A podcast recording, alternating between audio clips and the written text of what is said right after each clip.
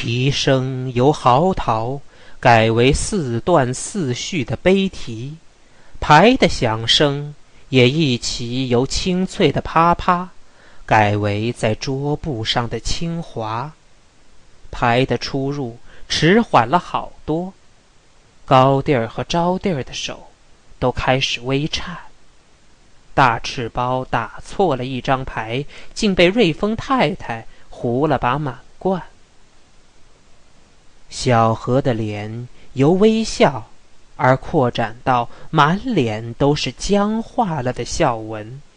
见瑞丰太太胡了满贯，他想拍手喝彩，可是手还没拍到一处，他发现了手心上出满了凉汗。手没有拍成，他把手心上的汗偷偷的抹在裤子上。这点动作使他几乎要发怒。他起码一年没干过这么没出息的事了，把汗擦在裤子上。这点失仪的耻辱的分量，几乎要超过卖人害命的罪过的，因为他一生的最大的努力与最高的成就，就是在手脚的动作美妙而得体上。他永远没用过他的心，像用他的手势与眼神那么仔细过。他的心像一罐罐头牛奶，即使打开，也只是由一个小孔慢慢的流出一小条牛奶来，在这小罐里永远没有像风暴或泉涌的情感。他宁可费两个钟头去修脚，而不肯闭上眼看一会儿他的心。可是西院的哭声却是使他把汗擦在裤子上的原因。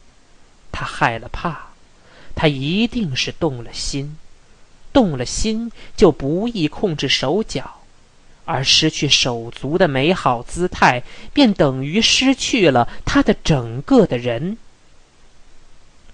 他赶紧坐好，把嘴唇偷偷的舔活润了，想对瑞丰解释。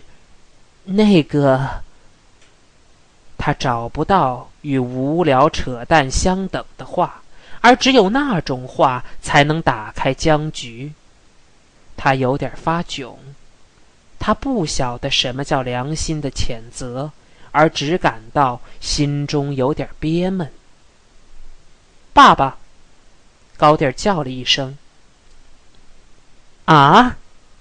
小何轻妙的问了声，他觉得高弟儿这一声呼叫极有价值，否则他又非僵在那儿不可。替我打两把呀！好的，好的。他没等女儿说出理由来，便答应了。而且把第一字说得很重，像刚刚学了两句国语的江南人那样，要字字清楚，而把重音放错了地方。因为有了这样的低，他爽性学江南口音，补上“乌来在，乌来在”，而后脚轻轻地跳了个小箭步，奔了牌桌去。这样，他觉得。就是西院的全家都死了，也可以与他丝毫无关了。他刚坐下，西院的哭声像歇息了一会儿的大雨似的，比以前更加猛烈了。大赤包把一张腰饼猛地拍在桌上，眼看着西边，带着怒气说：“太不像话了！这两个臭娘们儿！”大节下的，嚎什么丧呢？没关系。小何用两个手指夹着一张牌，眼瞟着太太说：“他们哭他们的，我们玩我们的。还差多少呀？”瑞丰搭讪着走过来：“先歇一会儿，怎样？”他太太的眼射出两道死光来：“我的牌刚刚转好一点儿。”你要回家，走好了，没人拦着你。当然打下去，起码十六圈，这是规矩。冠先生点上支香烟，很俏似的，由鼻中冒出两条小龙来。瑞丰赶紧走回原位，觉得太太有点不懂事儿，可是不便再说什么。他晓得夫妻间的和睦是仗着丈夫能含着笑承认太太的不懂事儿而维持着的。我要是有势力的话，碰！大赤包碰了一对酒腕，接着说。我就把这样的娘们儿一个个都宰了才解气，跟他们做邻居真算倒了霉，连几圈小麻将他们都不许你消消停停的玩儿。屋门开着呢，大赤包的一对腰饼形的眼睛看见童芳和高第往外走，哎，你们俩上哪儿？他问。童芳的脚步表示出快快溜出去的意思，可是高第儿并不怕他的妈妈，而想故意的挑战。我们到西院看看去。胡说！大赤包半立起来，命令小何：“快拦住他们！”小何顾不得向瑞丰太太道歉，手里握着一张红钟，就跑了出去，到院中。他一把没有抓住童芳，因为红钟在手里，他使不上力。他们俩跑了出去，牌没法打下去了。冠先生与冠太太都想纳住气，不在客人面前发作。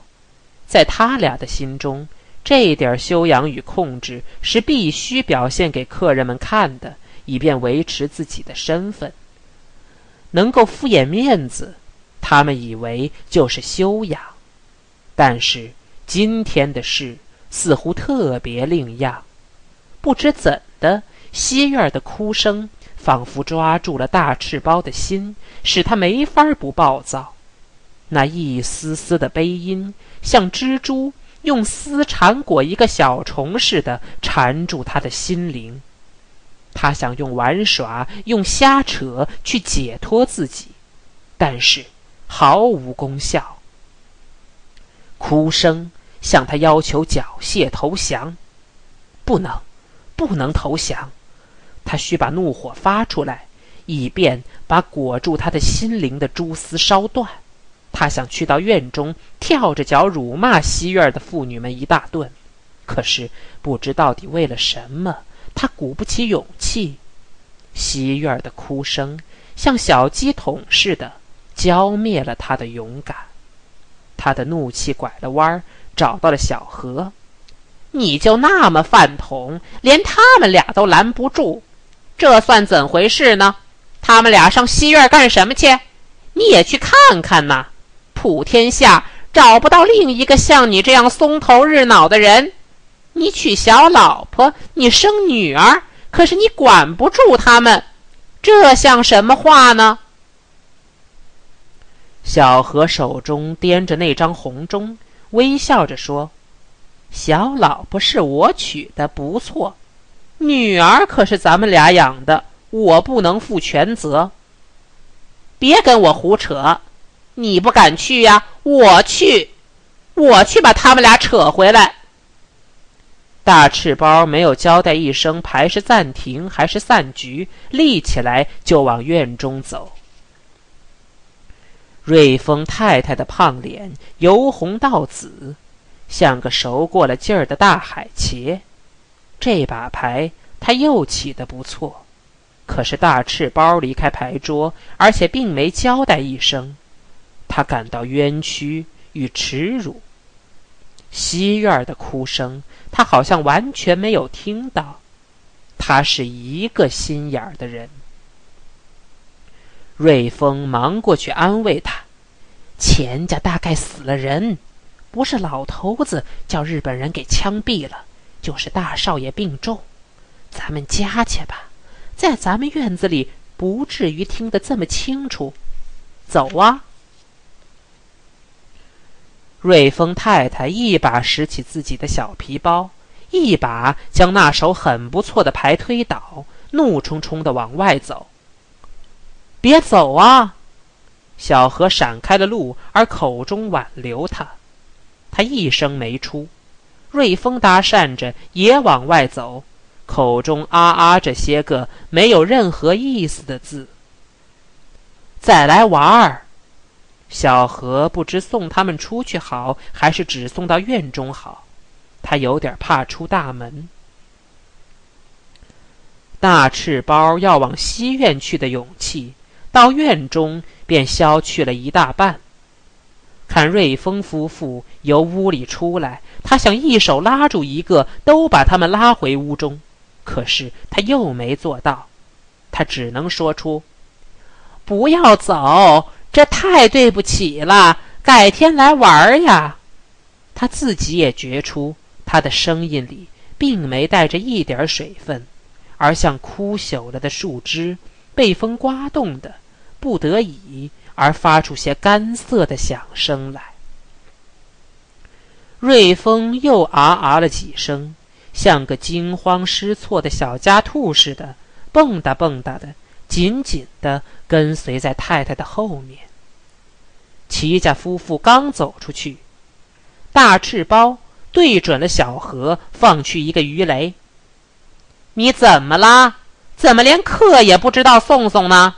你怕出大门是不是？西院的娘们儿是母老虎，能一口吞了你。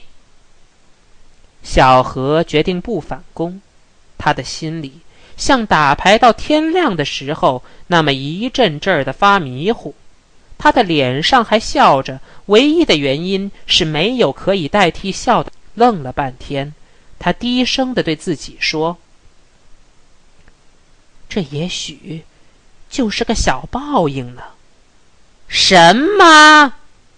大赤包听见了，马上把双手插在腰间，像一座怒的刻像似的。放你娘的驴屁！什么屁不好放？单放驴屁？小何觉得质问的非常的得体，心中轻松了些。